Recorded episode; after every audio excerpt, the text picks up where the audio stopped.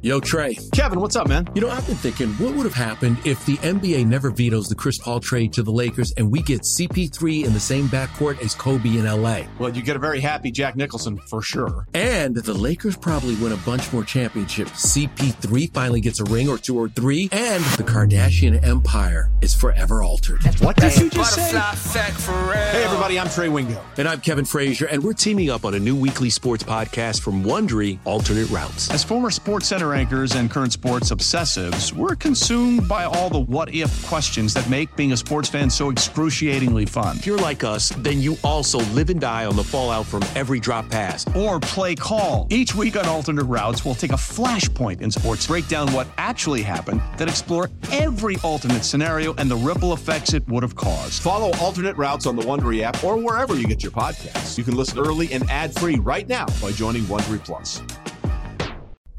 The Bucks never stop here. You're listening to Green and Growing, hosted by Sparky Fifer and Nathan Marzion. I said in the last podcast, last postgame podcast uh, that I did, uh, which was I, I like this new Bucks defense.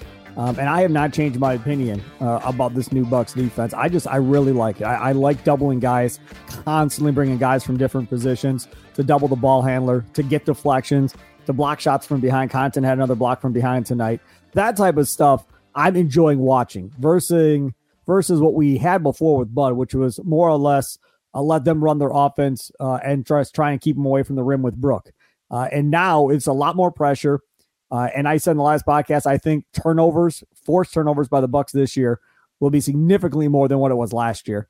Uh, and I think you're seeing that. I mean, they're getting in passing lanes, they're getting deflections, they're getting turnovers, they're forcing these guys into shots that they don't want to take, passes in the uh, passes that they they don't want to take either or make at that point.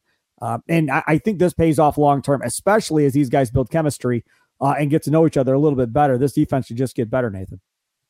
Yeah, and it there's going to be some times where you know being that aggressive, taking those extra risks, it does it's going to break down, and we saw that especially a lot in the last game where they get easy buckets. There's going to be and and that's just something you're so not used to seeing with the Bucks because they again they play it so safe of we're not going to allow easy buckets, we're not going to let you get into the paint, we're going to make you shoot everything from outside, and even if it's working, we're going to just let you keep doing that.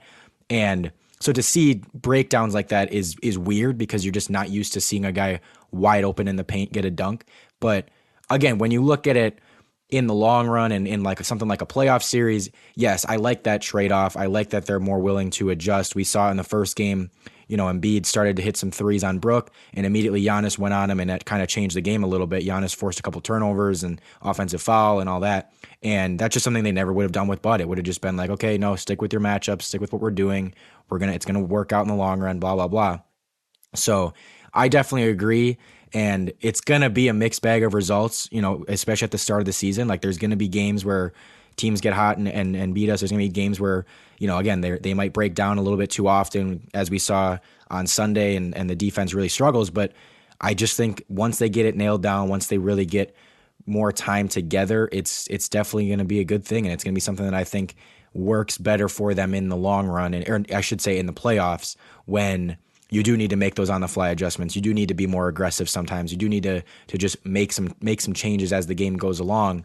So I like that they seem to be a little bit more versatile defensively and not just sticking to the exact same stuff. I'm, curious to get your thoughts. Now, again, it's early, right? They've only played like three games, uh, but your thoughts on Brook Lopez's role with inside this new defense? Because you know that was a big question mark. How how, how is he going to adjust? Because uh, that drop defense that they were playing with Brook really kind of put him into that forefront of possible defensive player of the year, year to year, but really took advantage uh, of and played to his strengths as a defender uh, more than anything else. What do you make of Brooks so far? I think he's been fine. I think he's still doing his thing around the rim. He's still been con- contesting shots pretty well when they do get around there and when he's in position to, um, you know, and and there, again there might be definitely more games where where he he struggles a bit or might not be able to play quite as much because again it, because you're changing up your defense you're throwing different looks out there you're playing more aggressive you're not just playing that set defense that he kind of thrives in. Um, and again that's okay. You know that's okay if they have to go to some different lineups. He was a minus 10 tonight which plus minus isn't the end of the world but um, was one of the guys that you know they, they did struggle a little bit more when he was on the court. But again, it's cool. I mean, it's it's not. It's I, I think it's just one of those things where you're gonna it's gonna be more matchup based a little bit, and yeah, but I, I've still been happy with what I've seen from him. I haven't had too many complaints.